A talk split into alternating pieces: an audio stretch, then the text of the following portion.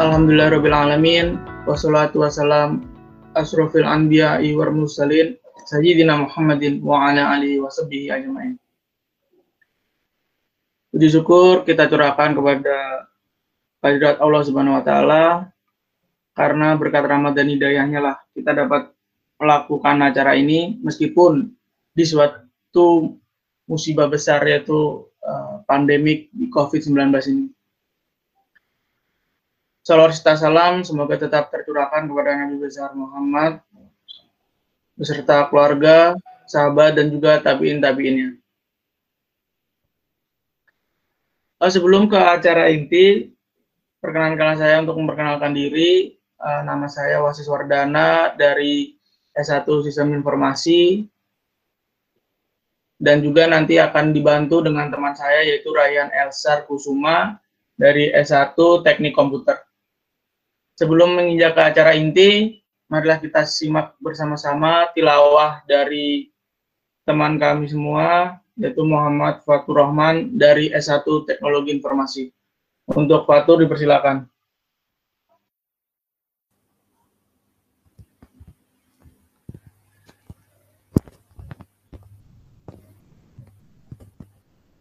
Terima kasih moderator.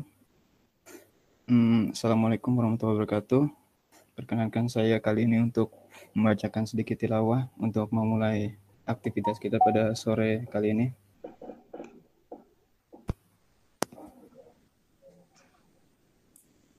أعوذ بالله من الشيطان الرجيم بسم الله الرحمن الرحيم يا أيها الذين آمنوا اتقوا الله حق تقاته.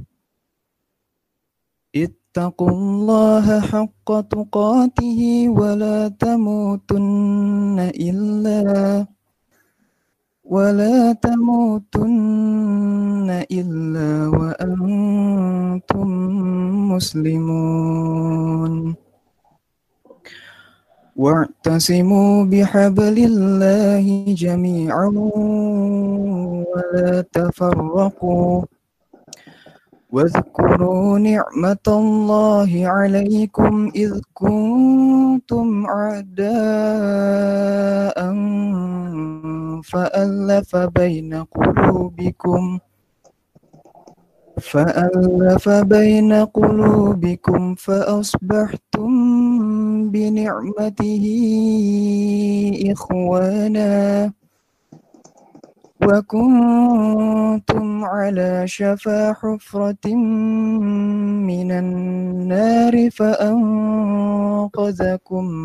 منها كذلك يبين الله لكم آياته لعلكم تهتدون. ولتكن منكم أمة يدعون إلى الخير ويأمرون بالمعروف. ويأمرون بالمعروف وينهون عن المنكر وأولئك هم المفلحون. ولا تكونوا كالذين تفرقوا واختلفوا من بعد ما جاءهم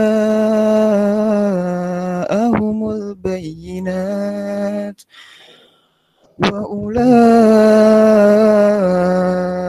لهم عذاب عظيم. يوم تبيض وجوه وتسود وجوه.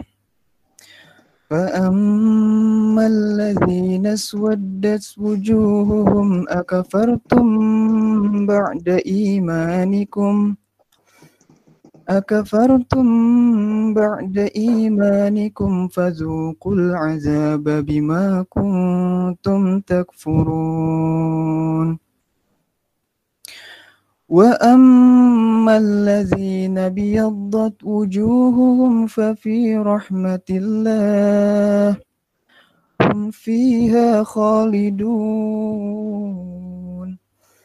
تلك آيات الله نتلوها عليك بالحق.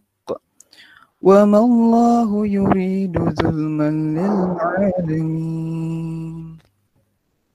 Sadaqallahul azim. Sadaqallahul azim. Semoga untuk pembaca maupun pendengar mendapat balasan dari Allah Subhanahu wa taala.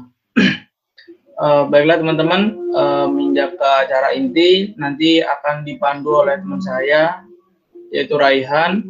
Uh, jadi buat teman-teman dipersilakan untuk menyiapkan catatannya, mempersiapkan dirinya dan juga pikirannya supaya lebih fokus dan semoga nanti bermanfaat untuk kita semua. Untuk Raihan dipersilakan. Cek. Kira-kira suaranya. Oh, masuk bisa di ya.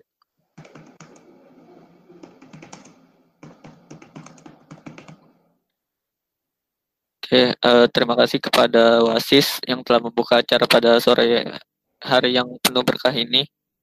Sebelumnya, izinkan saya perkenalkan diri. Saya Rehan Elsar Kusuma dari S1 Teknik Komputer.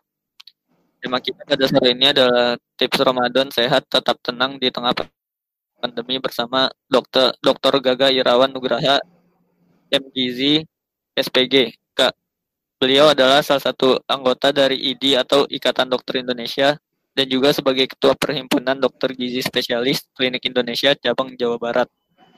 Beliau menempuh pendidikan S1 di FK Unpad, S2 di FK UI, spesialis gizi klinik di FK UI, dan S3 di FK Unpad. Diingatkan lagi kepada seluruh peserta untuk matikan mic atau mute mic-nya agar tidak mengganggu jalannya acara. Oke, uh, tadi sedikit biodata dari materi kita yaitu Dr. Juga Irawan Nugraha tanpa basa-basi lagi, langsung saja saya perkenalkan Dokter Gaga untuk memaparkan materinya. Baik, Assalamualaikum warahmatullahi wabarakatuh. Suara saya jelas atau tidak? Sudah jelas, Pak. Ya. Uh, uh, sebetulnya kalau kita lihat apa yang uh, apa terjadi di zaman Rasulullah SAW justru pada saat puasa inilah Rasulullah bersama dengan para sahabat itu justru uh, apa mencatat peristiwa-peristiwa besar. Begitu juga setelah uh, Rasulullah tiada. Ya salah satunya misalkan perang Badar itu terjadi ketika puasa Ramadan nah dari situ saja kita bisa simpulkan bahwa sebetulnya dalam keadaan puasa seharusnya kita tidak mengalami eh, perubahan ya. Perubahan semangat kerja perubahan juga eh, apalagi dikaitkan dengan dengan daya tahan tubuh ya. Jadi sebagai informasi saya sampaikan bahwa berbagai eh, bukti ilmiah menunjukkan bahwa ternyata bahwa ternyata eh, berbagai penanda atau marker hasil lab tentang imunitas tubuh pada saat puasa Ramadan tidak menunjukkan perubahan yang berarti gitu ya. Bahkan beberapa penanda yang sifatnya merugikan yang berkaitan dengan inflamasi yaitu interleukin 6, interleukin 3 itu justru menurun saat puasa. Artinya puasa memberikan dampak yang baik terhadap daya tahan tubuh kita. Jadi untuk itu, kamu saya kita tidak usah perdebatkan ya bahwa insya Allah puasa meskipun dalam keadaan wabah itu tidak akan menurunkan daya tahan tubuh selama nah ada ada syaratnya selama puasanya dilakukan oleh orang yang sehat bukan oleh orang yang sakit ya ada beberapa orang yang tidak boleh puasa. Yang pertama ibu menyusui enam bulan pertama. Itu sebaiknya kalau saya enam bulan pertama tidak puasa. Yang kedua orang tua atau lansia ya lansia yang sudah sangat lemah makan sehari aja susah apalagi puasa makin berat uh, ininya kondisi tubuhnya. Yang ketiga orang dalam keadaan sakit yaitu penyakit kencing manis dengan gula darah yang tidak terkontrol. Itu tidak boleh puasa. Kemudian orang dengan sakit ginjal apalagi sudah cuci darah itu sebaiknya tidak puasa orang dengan sakit liver ya gagal liver, livernya bermasalah, itu sebaiknya juga tidak berpuasa. Gitu ya. Nah, dan orang e, sakit lain yang berat, sebagaimana disebutkan dalam surat Al-Baqarah 160 165 ya disebutkan bahwa Allah memberikan menyuruh kita puasa untuk orang yang mukim tapi memberikan satu keluasan ruhsah untuk orang-orang yang dalam keadaan sakit dan dalam perjalanan. Bahkan dalam ayat di akhir ayat itu saya tampilkan di sini ya. Di akhir ayat itu disebutkan bahwa nah ini ya. Dalam surat dalam surat Al-Baqarah 180 disebutkan bahwa bahwa ini artinya hendaklah berpuasa pada bulan itu dan barang siapa sakit atau dalam perjalanan lalu berbuka maka wajiblah baginya berpuasa sebanyak hari yang ditinggalkan. Nah, jadi di sini disebutkan selanjutnya Allah menghendaki kemudahan bagimu dan tidak menghendaki kesukaran bagimu. Artinya apa dari ayat ini? Wajib berpuasa itu untuk yang mampu, untuk yang tidak sakit, untuk yang tidak dalam perjalanan. Tapi kalau barang siapa yang sakit atau dalam perjalanan, maka ia lalu berbuka wajib baginya berpuasa di hari yang lain dan dan syariat juga memberikan satu satu jalan keluar. Kalau juga tidak bisa di hal yang lain dengan membayar fidyah. Dan Allah menegaskan, Allah menghendaki kemudahan bagimu dan tidak menghendaki kesukaran bagimu. Ya, jadi Allah itu ingin memudahkan kita. Jadi puasa tidak akan menurunkan daya tahan tubuh bagi orang-orang yang memang tidak dalam keadaan sakit gitu. Nah, nah jadi eh, puasa itu insya Allah tidak akan menurunkan daya tahan tubuh ya tetapi tentu saja kita harus memperhatikan ya, bagaimana caranya agar berpuasa tidak menurunkan daya tahan tubuh ya pada prinsipnya dalam keadaan puasa kita itu memiliki uh, waktu makan yang pendek. Yang tadinya kita punya kesempatan mengisi zat gizi dari jam bangun tidur misalkan jam 5 jam 6 sampai kemudian tidur lagi jam 9 misalkan minimal kita punya waktu sekitar 15 jam maka dalam keadaan puasa kita hanya punya waktu mengkonsumsi makanan atau zat gizi dari jam 6 pagi setelah pada subuh sampai eh, atau di jam 4 pagi eh, dari uh, jam 6 sore setelah maghrib sampai subuh jadi akan kurang dari 6 jam kesempatannya. Itu pun kemudian dipotong dengan waktu tidur antara eh, jam 9 misalkan atau jam 10 sampai jam 2, jam 3 kita bangun ya. Jadi kesempatan waktu mengkonsumsinya sangat eh, menjadi lebih sedikit. Dampaknya apa? Karena kita mengkonsumsi makanan waktunya lebih pendek, maka total asupan makanannya menjadi lebih sedikit gitu. Nah, tapi tentu saja harus ada beberapa hal yang diperhatikan ya. Yang pertama menyangkut komposisi. Total asupan makanan yang harus kita konsumsi, yang kita konsumsi dalam sehari itu harus mengandung semua zat gizi yang diperlukan oleh tubuh. Yang pertama, harus mengandung karbohidrat. Yang kedua, harus mengandung lemak. Yang ketiga harus mengandung protein, yang keempat vitamin, yang kelima mineral, yang keenam air, yang ketujuh lain-lain tambahannya adalah serat yang berasal dari sayur dan buah itu. Nah, agar semua ini terpenuhi, maka secara umum baik di bulan puasa Ramadan ataupun di dalam puasa Ramadan, maka makan itu terbagi dua bagian besar, ya. Bagian pertama makan utama. Bagian kedua adalah selingan atau cemilan. Gitu, ya. Nah, makan utama harus mengandung pertama bahan makanan sumber karbohidrat. Saya sarankan nasi saja, nggak usah diganti dengan kentang, nggak usah diganti dengan roti, apalagi nasi sudah lebih baik ya, karena masih mengandung serat dia, masih mengandung protein juga, jadi nasi. Yang kedua, makan utama harus mengandung protein hewani, daging, ikan, ayam, atau telur. Yang ketiga, mengandung protein nabati, tahu atau tempe atau kacang atau produknya. Yang keempat, mengandung sayuran. Ya, saya ulangi, nasi, ya. Yang kedua protein hewani, yang ketiga protein nabati, tahu atau tempe atau kacang-kacangan gitu dan produknya. Yang keempat sayuran harus mengandung empat macam ini, ya. Nah, ini makan utama harus ada ini. Cara masaknya terserah gitu. Nah, di luar itu nanti ada buah-buahan sebagai selingan dan air tentu saja tidak boleh kurang itu untuk makan utama empat macam yang disebut dengan empat sehat ditambah dengan air dan buah-buahan di luar itu gitu ya. Nah cara mengkonsumsinya gimana? Nah ada aturannya. Kita mulai dari berbuka. Bagaimana caranya kita bisa berbuka ya dengan baik gitu ya. Sesuai dengan yang contohkan Rasul ya. dalam hadis itu Rasulullah mengatakan Rasulullah berbuka dengan rutob berbuka dengan rutob. Rutob itu adalah kurma yang basah, yang masih segar. Cirinya apa? Ada airnya. Di kita tidak ada rutob. Ya. Nah, yang kedua, apabila tidak ada rutob, rutob Rasulullah berbuka dengan tamar.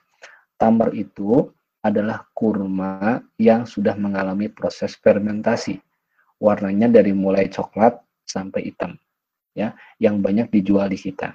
Cirinya apa? Nggak ada airnya. Ya, airnya sudah sangat sedikit atau bahkan tidak ada.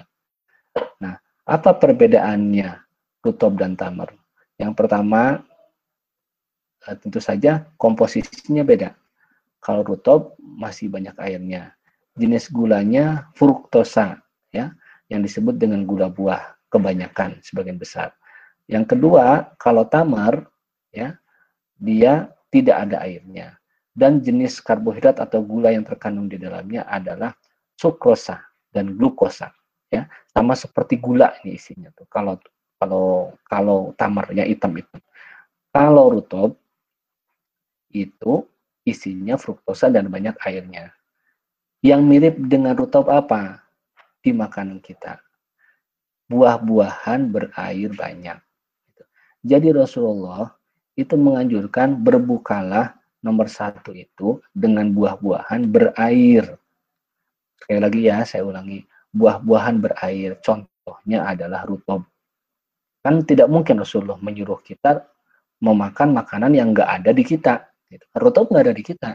Artinya Rasulullah menyuruh kita, mencontohkan kita untuk berbuka dengan buah-buahan berair. Gitu. Kalau nggak ada, baru dengan kurma kurma kering yang hitam-hitam, yang coklat-coklat.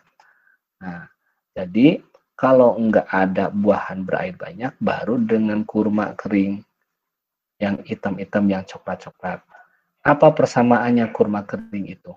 Kalau persamaannya dengan kita dari sisi ilmu gizi, yang mirip-mirip adalah uh, kismis misalkan, atau juga minuman berair, minuman yang bergula, yang pakai gula minuman yang berbeda atau kolak misalkan. Itu juga sama ya. yang ketiga kalau nggak ada baru kemudian dengan air putih gitu ya. Oke. Nah tapi ada syaratnya. Kalau berbuka dengan tamar atau yang boleh gue jumlahnya nggak boleh banyak gitu. Jadi nggak ada tuh contohnya berbuka dengan gorengan nggak ada. Dari sisi ilmu gizi bisa dijelaskan bahwa ketika kita puasa 14 jam, 12, 14 jam tidak mengkonsumsi apa-apa, maka keadaan gula darah kita akan sangat rendah. Itu. Dan untuk menaikkannya lagi dengan buah-buahan yang e, mengandung glukosa tadi, gitu. Jangan dengan yang mengandung glukosa. Kalau yang mengandung glukosa yaitu kurma yang kering tadi, jumlahnya nggak boleh banyak apa sebabnya? Nah, gini. Kalau kita makan buah-buahan yang berair banyak, atau rutop, maka gula darah akan naik perlahan. Akan naiknya perlahan, landai. Sehingga turunnya pun akan perlahan. Gitu. Jadi itu akan lebih menjaga kebugaran kita dalam sholat maghrib dan sholat tarawih.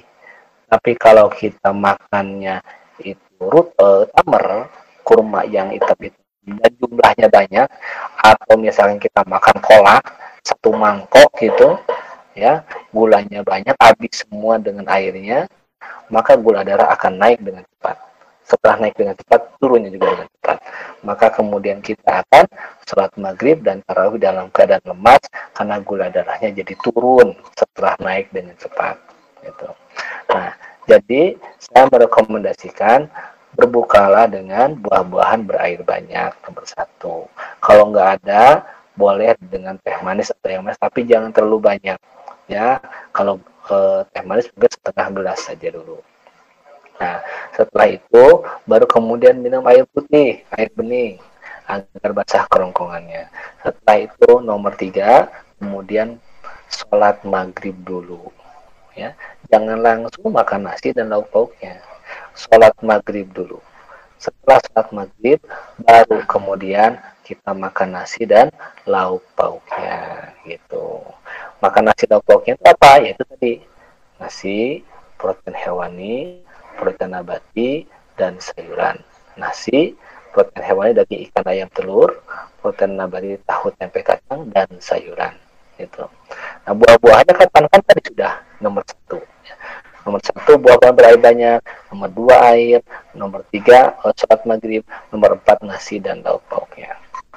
Nah setelah makan nasi dan lauk pauknya barulah kita boleh mengkonsumsi yang lain. Mau mengkonsumsi gorengan boleh. Mau mengkonsumsi keripik kue silahkan. Sebelum dan setelah tarawih kalau anak-anak muda ini sepertinya hadir anak muda semua para mahasiswa mahasiswi boleh mengkonsumsi makanan sebelum dan setelah tarawih itu kecuali kalau yang obesitas. Kalau yang obesitas sebaiknya setelah makan nasi dan lauk pauknya stop. Tidak usah makan apa pun lagi.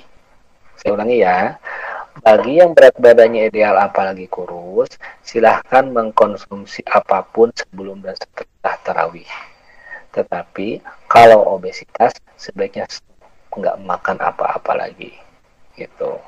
Nah dari berbuka ya saat maghrib sampai tidur usahakanlah minum 4 sampai 5 gelas. 4 sampai 5 gelas usahakan ya. Gitu.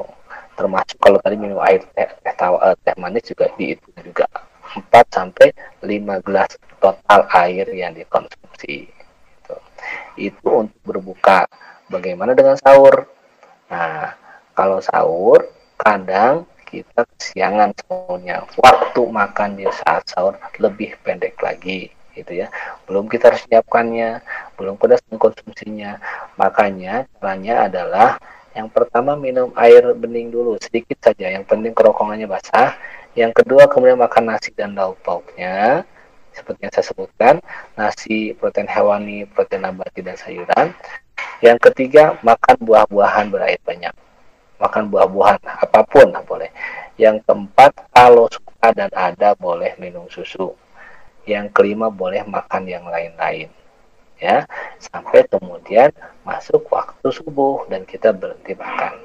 Usahakan minum air putih 3 sampai 4 gelas dari mulai bangun sahur sampai subuh. Begitu ya. Itu urutan makan buka dan sahur. Nah selain itu yang harus diperhatikan saat saum Ramadan adalah juga aktivitas fisik ya. Aktivitas fisik saat saum Ramadan harus dilakukan. Jangan banyak tidur ya. Jangan banyak diam rebahan terus-terusan ya aktivitas fisik juga harus dilatih karena itu juga berkaitan dengan daya tahan tubuh kita ya.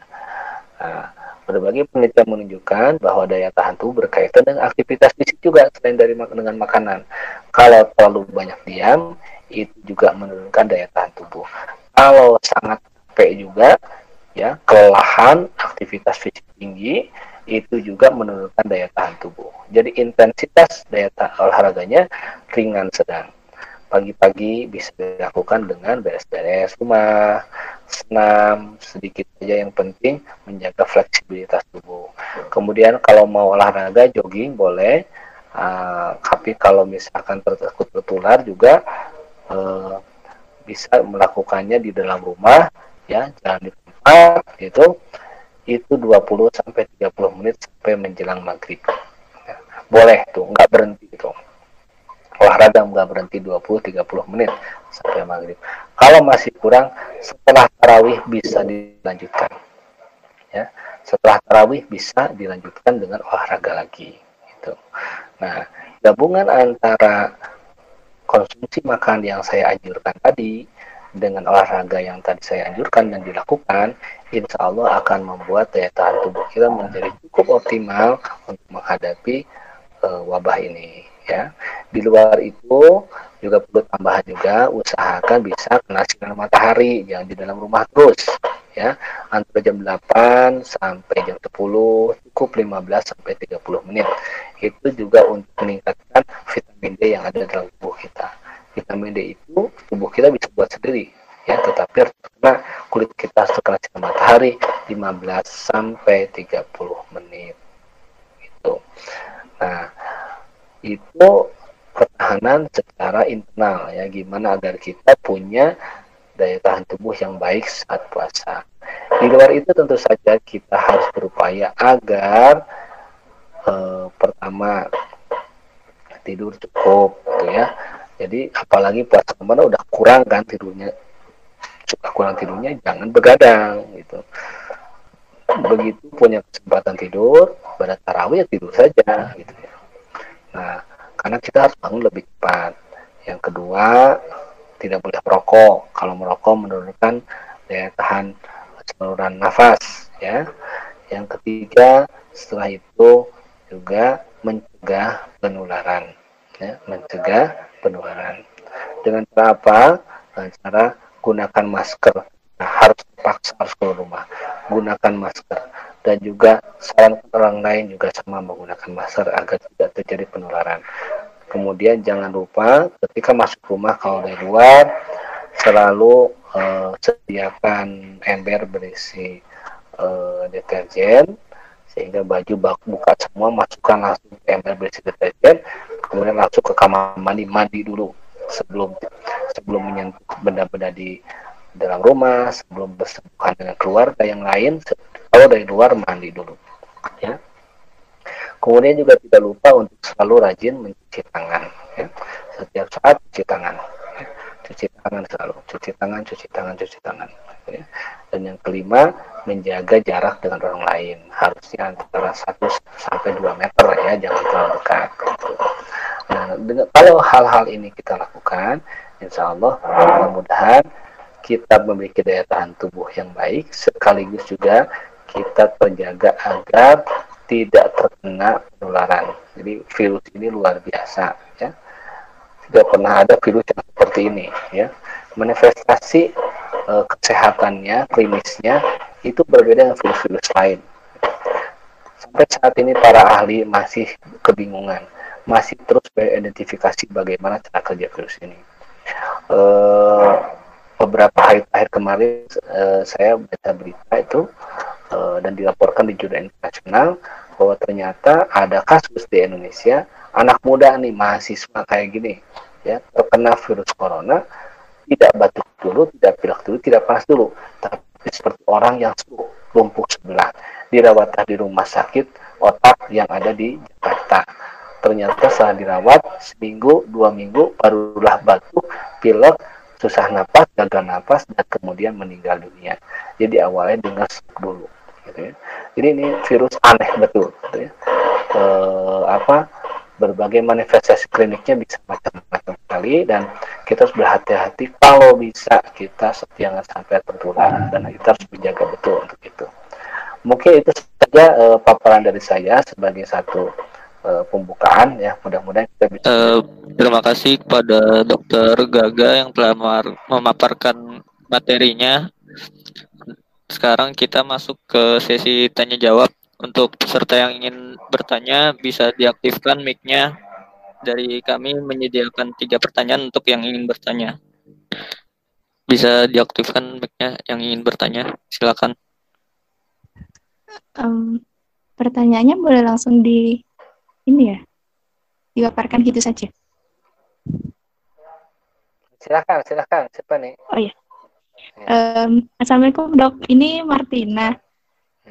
Ya, tadi kan disebutkan bahwa salah satu apa tips sehat itu kan tidur yang cukup, dok. Nah itu ya, tidur yang ya. cukup itu uh, untuk kita itu uh, berapa jam dan waktunya itu uh, apa ya yang bagus buat kita tidur itu di jam-jam seperti apa gitu? Tidur siang itu perlukah atau seperti apa gitu dok? Terima kasih. Ya kalau untuk anak muda seperti itu lima enam jam cukup ya. Jadi kalau misalkan bangun jam 3 ya tidur jam 10 jam tidur jam 10 bangun jam 3 cukup. Atau tidur jam 9 bangun jam 3 cukup. Gitu ya. Jangan lebih malam dari itu ya. Makin tua usianya ke kebutuhan tidurnya makin berkurang. Tapi untuk anak muda boleh 5 sampai 6 jam ya. Tidurnya kapan? Yang baik itu tidur malam. Tidak tergantikan. Tidur malam tidak bisa digantikan dengan tidur siang gitu ya. Begitu mungkin penjelasannya ya Martina ada pertanyaan dari Muhammad Fauzan, ya. dok. Olahraga seperti apa yang baik dilakukan agar tetap sehat saat puasa, dok? Ya, saya sudah menjelaskan olahraganya. Pagi-pagi pada siang sampai siang bisa dengan senam, ya, untuk eh, apa? Untuk melemaskan badan, ya, menjaga fleksibilitas. Siang sampai dengan maghrib jam 2 sampai jam 6 boleh yang lebih berat, ya, jogging kemudian juga uh, sampai yang tengah-tengah boleh. Hanya untuk pada sekarang saya tidak merekomendasikan kalau keluar seperti itu. Ya, kalaupun lari harus di tempat yang sepi. Kalau yang banyak orang akan kemungkinan tertular besar gitu.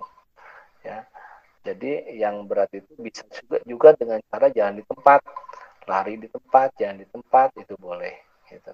Atau dengan beban juga boleh menggunakan beban. Dan itu bisa disambung setelah tarawih. Setelah tarawih boleh dengan lari. Kalau terpaksa memang kalau memang harus mau keluar gunakan masker. Tapi saya sangat menyarankan kalaupun lari pakai masker cari tempat yang sepi yang nggak ada orang gitu. ya. kalau banyak orang lalu lalang itu justru meningkatkan risiko tertular. Demikian ya. Oke sambil menunggu pertanyaan ya saya ngasih gambaran seperti ini ya jadi eh, virus ini virus itu adalah makhluk yang sangat kecil sekali, ya, lebih kecil dari bakteri, dan dia bisa menular dari orang ke orang. Jadi dia hidupnya di tubuh manusia. Kalau dari tubuh manusia, eh, dia akan mati ya setelah waktu tertentu. Masalahnya sampai saat ini, ini virus luar biasa. Hasil penelitian menunjukkan kalau dia itu keluar dari tubuh manusia, nempel di plastik itu bisa bertahan sampai 42 jam. Atau di stainless steel ya itu bisa bertahan sampai 72 jam bahkan. Di plastik itu 72 jam. Di stainless steel 72 jam. Ya kemudian di di apa eh, permukaan kayu kardus 42 jam gitu. jadi luar biasa. Makanya kita harus hati-hati ya. Eh, Kemudian dari sisi penularan, ya, dia itu ternyata virus ini kalau orang terkena pada penelitian menunjukkan bahwa orang yang terkena virus itu itu kan menularnya lewat saluran nafas sebetulnya. Jadi misalkan ya seseorang itu eh, kebetulan dia keluar rumah ngobrol dengan orang lain yang sama-sama tidak pakai masker. Nah, kebetulan dia misalkan pakai masker tidak tertular orang yang di hadapannya dia partnernya dia diajak diajak ngobrol kemudian mengeluarkan droplet. Dropletnya mengenai meja. Mejanya terpegang oleh uh, si orang yang pakai masker ini. Nah dia lupa setelah itu cuci tangan. Buka masker ada yang gatal di hidung digaruk. Nah setelah itu kemudian dia bernafas virus yang tadinya di tangan berpindah ke dalam hidung. Dan kemudian uh, masuk ke saluran nafas terjadilah infeksi paru di situ. Nah, yang unik ternyata bukan hanya di saluran nafas. Virus ini bisa masuk ke cairan otak. virus ini juga bisa masuk ke saluran Nah, sehingga dalam penelitian itu di feses atau kotoran orang yang terinfeksi virus positif juga ada virusnya. Coba ada orang yang negatif di tes labnya virusnya nggak ada tapi ternyata si virusnya ada di dalam cairan otak. Nah ini luar biasa sekali, makanya kita harus hati-hati kalau bisa jangan sampai tular virus ini gitu. Nah tentang makanan, kalau misalkan memang tidak bisa seperti yang saya ajarkan, maka usahakan e, misalkan gini, ternyata kebetulan tidak bisa terbeli tuh daging ikan ayam telurnya karena kemahalan, maka minimum dari kacang sumber proteinnya sebagai pengganti ya. Kacang tanah, kacang koro, kemudian kacang kedelai atau tahu tempenya ditingkatkan kalau kita tidak bisa mengkonsumsi uh, daging, ikan, ayam atau telur sebagai penggantinya, baik pada waktu buka ataupun pada waktu sahur. Jadi yang paling penting uh, asupan nutrisi saat puasa ini justru pada makanan uh, nasi dan lauk pauknya. Ini ada pertanyaan lain, ya kan? Tadi ada yang bertanya nih dok, ya. Wafa Nur Wafa Nur Iza. Ya kalau untuk makan berat, nasi dan sebagainya, baiknya jarak berapa lama setelah buka puasa? Itu aja tadi. Pertama berbuka ya dengan buah-buahan berair banyak atau kalaupun ah, makanan manis sedikit. Yang kedua minum dulu. Yang ketiga saat maghrib dulu. Setelah saat maghrib baru makan nasi. Ini urutannya ya. Jadi jangan langsung makan nasi. Kenapa nggak boleh langsung makan nasi? Karena kita sudah 12 14 jam puasa. Saluran cerna kita perlu adaptasi untuk mencerna yang lebih berat. Karena itu kita eh, taruh setelah sholat maghrib. Gitu ya. Eh, ada lagi dok ya. dari Halifah Dini. Ya. Tapi maaf dok, di tapi di luar topik untuk menyembuhkan mata minus bagaimana ya? Ya. Apakah benar vitamin A bisa menyembuhkan mata minus? Enggak bisa. Frekuensi bisa. makan vitamin A seperti apa yang tadi? Ya, jadi gini, vitamin A itu diperlukan untuk melihat untuk adaptasi gelap terang. Jadi kalau dari keadaan gelap ke terang, dari terang ke gelap itu perlu vitamin A.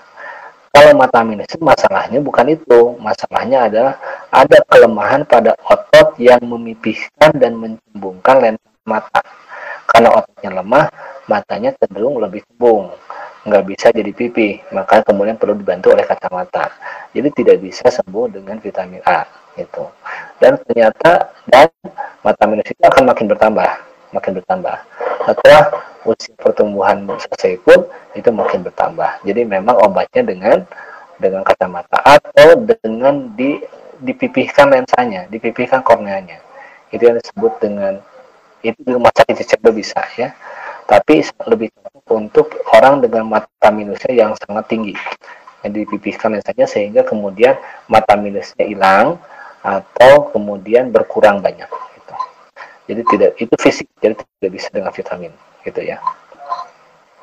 Itu ya kali uh, siapa yang mana Halisyah Dini ya. Oke. Okay. selanjutnya dari Kirani Fadila dok. Ya. Apa apa makan buah dan sayur lebih baik sebelum makan berat? Karena katanya kalau makan nasi dulu vitamin di buah dan sayur tidak terserap dengan baik. Lalu apa karbohidrat mengganti nasi kalau ingin mengurangi berat badan. Oke. Okay buah dan sayur itu ada tempatnya. Nggak usah khawatir. Oh penyerapan jadi lebih baik ya. Maka buah dimakan sebelum makan nasi. Ya makanya berbuka dengan buah-buahan dulu gitu. Kemudian e, sayur dengan nasi gimana? E, tidak terserap dengan baik. Oh enggak ya semua bisa terserap dengan baik selama kita mengunyahnya dengan benar ya. Makanannya harus matang dulu kemudian harus matang dengan matang makanan menjadi lebih lebih mudah diserap. Begitu juga dengan vitamin mineralnya ya. Ya jadi eh, makan nasi dengan sayur itu tidak harus dipisah silahkan disatukan. Pengganti nasi apa? Kalau ingin mengurangi berat badan ya. Masalahnya itu berat badan naik bukan karena nasi jadi salah kalau anggapan nasi penyebab naik berat badan Yang menyebabkan naik berat badan itu adalah total asupan energinya. Yang ngemilnya banyak, bukan hanya nasi. Mungkin nasinya jumlahnya kebanyakan atau kebanyakan dari orang-orang obesitas itu makan nasinya sedikit tapi ngemilnya nggak berhenti-berhenti. Oleh sebab itu, kalau dalam keadaan puasa, orang ingin turun berat badan, setelah makan nasi dan lauk pauknya stop, tidak makan apa-apa lagi. Satu pertanyaan terakhir nih dok. Terakhir ya, ya. Ya. Makanan seperti apa yang dianjurkan untuk menjaga untuk tetap menjaga imunitas saat puasa di tengah pandemi. Terima kasih. Ya, ya tadi kan sudah saya jelaskan bahwa berbukalah dengan buah-buahan banyak, yang kedua minum, yang ketiga saat maghrib, yang keempat nasi dan lauk pauknya harus ada di saat buka. Setelah itu boleh ditambah dengan cemilan lain. Kemudian pada saat sahur minum air dulu, kemudian makan nasi dan lauk pauknya. Setelah itu kemudian disambung dengan buah-buahan berair banyak dan setelah itu boleh makan yang lain gitu ya. Nah, boleh makan yang sebenarnya yang lainnya gitu. Dan kemudian boleh ditambahkan dengan suplemen vitamin dan mineral apa pun. Jangan juga dengan jangan lupa juga dengan berjemur. Berjemur jam 8 sampai jam 10 antara 15 sampai 30 menit gitu. Jadi insya Allah kalau ikutin pola makan yang saya anjurkan berat badan apa daya tahan tubuh akan baik. Demikian ya Putri Fredisa.